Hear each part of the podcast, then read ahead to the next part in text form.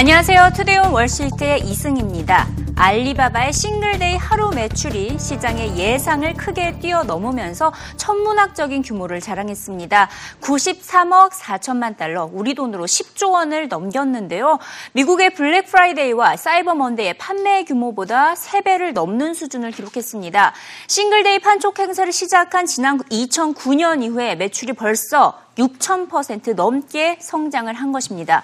이렇게 중국인들을 중심으로 온라인 쇼핑 역사가 새롭게 시작되고 있음을 확인할 수가 있는데요.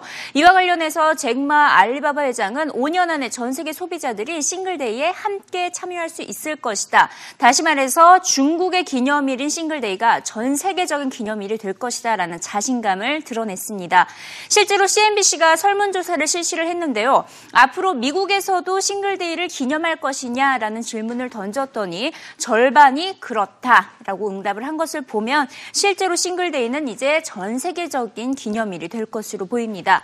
잭마 회장은 최근 많은 압력에 시달리고 있어서 행복하진 않다고 밝혔지만 이번 싱글데이 매출만큼은 만족스럽다고 밝혔습니다. This month, I'm not very You're happy. not happy. Why not? I think too much pressure.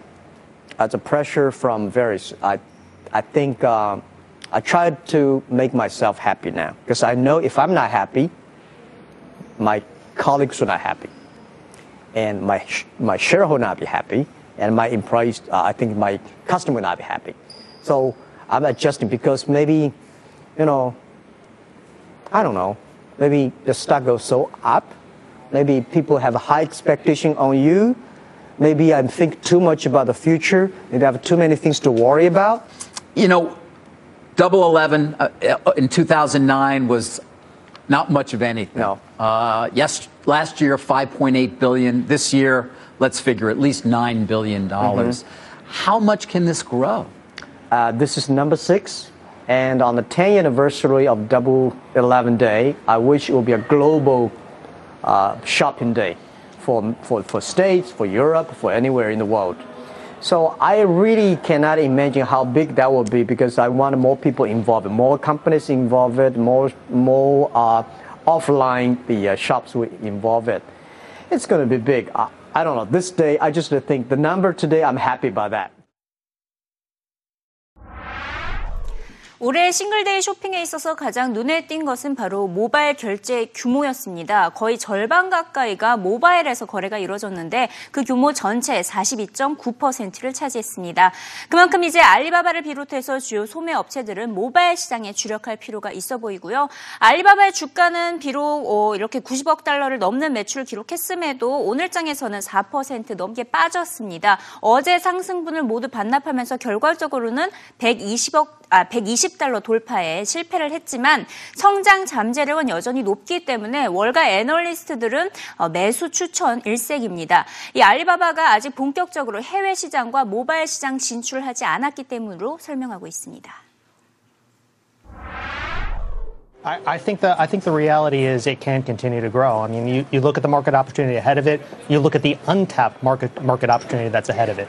Obviously, within China, there's still enormous room. That is still a relatively nascent true consumer market, but you can see the impact as it's continuing to grow. But think about the international side of that. And Mark Mahaney, our analyst on, on the internet, certainly would be the first to point out they've they've hardly begun to touch things outside of those borders, and that's the real opportunity for this company. Yeah.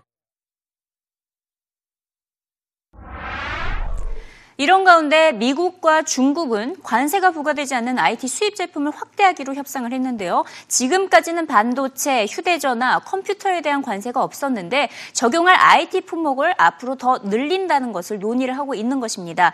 만약에 이번 협정이 타결이 된다면 의료 장비, GPS, 비디오 게임, 첨단 IT 제품 이 모든 IT 제품에 관한 관세가 크게 낮아지거나 없어지게 된다는 의미인데요. 그렇다면 서로 각국의 IT 제품 수출이 엄청나게 늘 늘어나게 될 것으로 보이고요. 양국의 경제 성장을 도모할 것으로 예상이 되고 있습니다.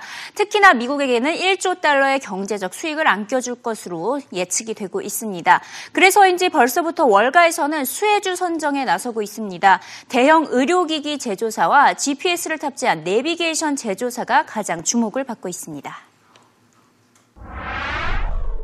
We're talking about an information technology agreement, the ITA, that covers what some estimate to be $4 trillion in IT tech spending and tech consumer trades all over the world. So if you take a look at this trillion dollar tech trade solution that Sue just talked about, maybe a trillion dollars covering medical device companies. Now, the big ones in the United States that may, may see some kind of an impact because of lower tariffs, taxes on their export products going to other countries, you check out the big ones. GE, their medical device unit makes MRI machines, CT scanners, all the big, big machines. Johnson & Johnson, also a very, very large provider of medical devices, along with Medtronic, even Intuitive Surgical, which makes those Da Vinci robot, surgical robot systems, could see perhaps an impact based upon all of this trade agreement. Now, remember, this is not an agreement yet. This is just China and the U.S. getting together. But GPS, that's another interesting part because telecom uh, technology overall could be a, an important beneficiary. So, as we look at the big names, Garmin is U.S. traded. We know who they are.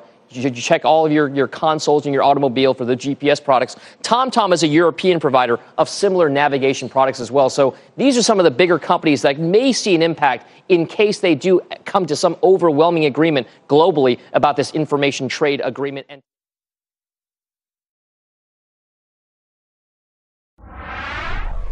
이제 다음 주 월요일이면 상하이와 홍콩 증권거래소 교차 매매인 후광통이 시행이 되는데요. 그래서 글로벌 자산 운용사들이 중국 본토 주식에 투자하는 상품을 줄줄이 출시를 하고 있습니다. 상하이 증시 상승을 기대를 하면서 중국 본토에 관련된 주식 ETF 40여 개가 미국 증시에 상장될 예정인데 현재는 미국 증시에 상장되어 있는 중국 관련 ETF 5개에 불과합니다. 하지만 지금 이제 40개로 늘어날 것으로 예상이 되고 있고요. 지금 월가에서도 이 같은 열풍이 이어지고 있는 현상입니다. 이에 더해서 또 중국 정부는 외국인 투자 제한을 대폭 완화하는 정책까지 발표를 했는데요. 서비스업과 제조업의 외자 허용을 강화하는 것입니다. 중국 정부가 중국 경제와 금융시장 개방에 나서면서 전 세계 투자자들의 투자 심리와 자금이 살아나고 있다는 평가입니다. First of all, China equity markets are now open. 80% of the market caps, you and I can buy without government permission. Number two, it's a great signal that China will keep opening up its economy and financial markets. So that's given investors a lot of confidence going forward. I love is the Chinext, which is the smaller markets, more technology, mini Alibabas, if you will, um, in, in waiting. Those are not accessible through the Stock Connect program, so you still need to go through an ETF or fund. 연말 쇼핑 시즌을 앞두고 월가에서 주목하고 있는 종목을 살펴보도록 하겠는데요. 단연 앞서 짚어봤던 알리바바 빼놓을 수가 없겠고요. 이 밖에도 고프로, 애플, 메이시스가 꼽히고 있습니다. 특히 백화점 업체인 메이시스는 월가 애널리스트의 80%가 매수 투자 의견을 제시하고 있습니다. 또 고프로와 애플의 경우에는 연휴 선물 리스트 1, 2위로 꼽히면서 제품 판매 효과가 어, 주가에 그대로 반영될 것으로 예상이 되고 있습니다. 투자기관 RBC가 애플과 관련한 설문조사를 실시를 했는데요. 내년에 과연 애플의 시가총액이 1조 달러를 돌파할 수 있을까라는 질문이었는데 어, 그렇 다 숫자가 14%에 불과했고 86%는 아니다. 1조 달러까지는 아직 부족할 것이다. 라고 응답을 했습니다.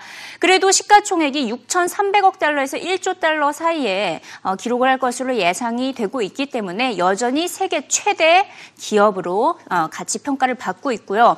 또 앞으로 애플의 사업, 애플페이가 크게 좌지우지할 것이다라는 어, 결과가 나왔습니다. 앞으로 5년 안에 애플페이의 시장 점유율을 예상을 해봤는데 가장 많은 응답이 10에 10% 내외였습니다. 어, 그리고 그 다음이 10에서 20% 정도였는데 모바일 결제 시장에 있어서 애플페이의 시장 점유율이 앞으로 5년 동안 그래도 최소 15%는 달성할 것이다라는 전망이 나오면서 앞으로의 애플의 운명은 애플페이에 달렸다라는 평가가 나오고 있습니다.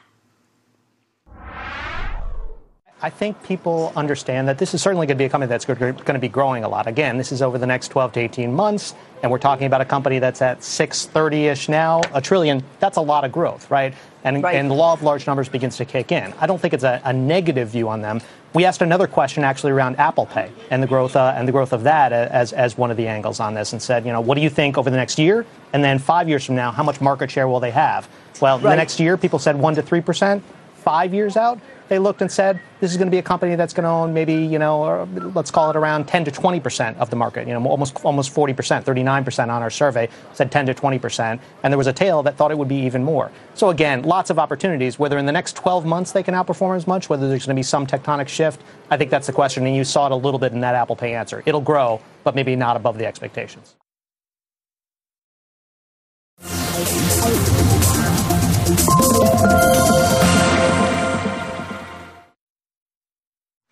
CNBC 헤드라인을 살펴보도록 하겠습니다. 시장 변동성으로 인해서 헤지펀드 업체들의 손실이 이어졌다라는 소식인데요. 자, 지난달에 특히 헤지펀드들에서 어, 자금이 많이 빠져나간 것으로 알려지고 있습니다. 아, 지난달 투자자들이 헤지펀드에서 자금을 이탈을 했는데 그 규모가 16억 달러에 육박을 한 것으로 알려지고 있고요.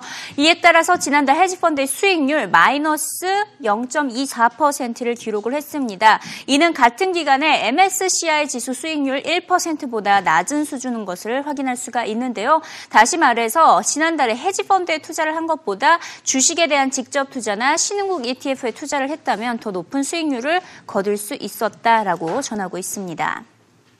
자, 이번에는 어, 내년도 전망을 한번 살펴보도록 하겠는데요.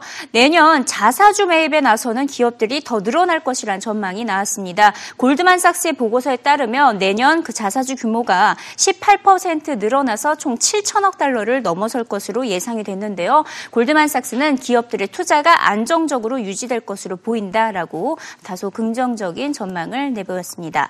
자, 이번엔 오늘의 must 기사를 살펴보도록 하겠습니다. 국제유가 하락이 러시아 경제에 심각 심각한 위협이 될 것이라는 전망이 나오고 있습니다. 원유는 러시아의 주요 수입처인데요. 국제유가가 1달러씩 떨어질 때마다 러시아에게 20억 달러의 손실을 안겨주게 됩니다. 배럴당 100달러는 유지가 되어야 러시아 재정 상태가 균형을 이룰 수가 있는데 최근 배럴당 70달러까지 많이 떨어졌기 때문에 적자가 늘어나고 있는 상황입니다. 유가 하락세가 이어진다면 러시아는 경기 침체에 빠지게 될 것이다라는 전망이 나오고 있습니다. 자, 이번엔 기업 소식입니다. 마이크로소프트가 휴대폰, 새로운 휴대폰을 출시를 했는데요. 아, 이번에는 이제 더 이상 노키아 상표를 사용하지 않기로 결정을 했습니다. 이번에 출시된 15만 원짜리 저가 루미아폰 신제품부터는 이 노키아의 상표는 더 이상 보이지가 않고요. 마이크로소프트의 상표만 표시하기로 결정을 했습니다. 이제 휴대전화 시장에서 노키아의 존재는 역사 속에 남게 됐다라고 CNBC는 표현했습니다. 마지막으로 찰스 플로서 필라델피아 연방준비은행 총재가 CNBC와 인터뷰를 가진 내용을 살펴보도록 하겠습니다.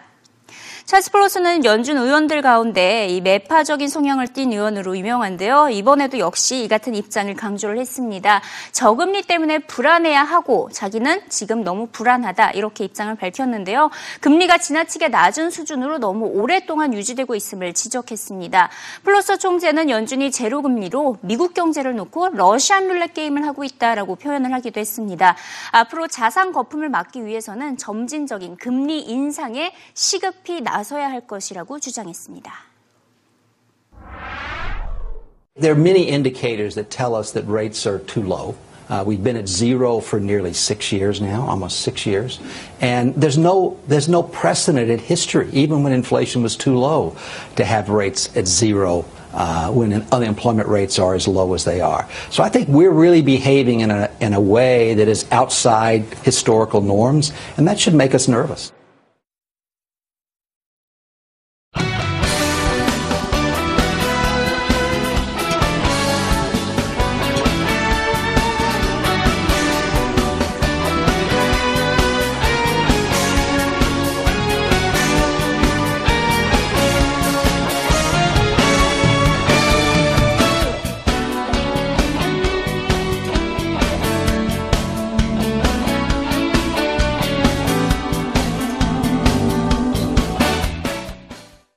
애플이 기업용 시장 공략에 박차를 가하고 있다고 로이터 통신이 보도했습니다. 보도에 따르면요, 애플은 유능한 영업팀을 고용해서 시티그룹 등 잠재적 기업 고객을 확보하기 위한 논의 중인 것으로 알려졌는데요. 또 다수 개발자들과 기업용 시장 공략 계획을 확장하는 방안도 고려 중인 것으로 알려졌습니다. 애플은 지난 7월에 IBM과 파트너십을 아, 맺으면서 기업용 시장 공략에 시동을 건 바가 있습니다. 네, 알리바바가 싱글스데이에 사상 최대 매출을 기록했다는 소식 전해 들으셨죠? 마윈 알리바바 창립자 겸 회장이 알리페이도 분명히 상장될 것이라고 또 밝혔습니다. 마윈 회장은 돈을 벌고자 하는 목적이 아니며 보다 많은 사람들이 알리페이 경영에 참여하고 한 부분이 되는 것이 목표라고 밝혔는데 하지만 개략적인 상장 계획이라든지 시간이라든지 일정에 대해서는 언급을 하지는 않았습니다. 네, 구글이 실리콘밸리의 본사 부근에 나사 이착륙장을 60년간 리스하는 계약을 체결했습니다. 구글은 3기의 격납고를 리노베이션하고 이들을 비행이나 우주 탐사, robotics 등 여러 가지 프로젝트에 활용한다는 계획인데요. 구글은 격납고 재편을 위해서 2억 달러를 쏟아부을 계획이라고 합니다. 나사는 60년간 11억 6천만 달러의 렌트비가 구글로부터 들어온다라고 밝혔고 연간 630만 달러의 운영 비용을 절감하는 효과가 있다라고 밝혔습니다. 네, 마지막 소식입니다. 파이낸셜 타임즈가 스탠다드 차타드 은행이 세계 전역에서 최대 100개의 점포를 폐쇄할 것이라고 보도했습니다. 지난 1년간 세 차례나 순익 감소에 대한 경고 메시지를 내놓은 SC 은행인데요. 내년 아시아와 아프리카, 중동 점포 80개에서 100개 정도를 폐쇄한다는 계획입니다. 현재 총 점포 수는 1248개인데 SC은행은 내년에 4억 달러 비용을 절감한다는 계획을 현재 추진 중에 있습니다. 주요 해외 기업 뉴스 살펴봤습니다. Thank you.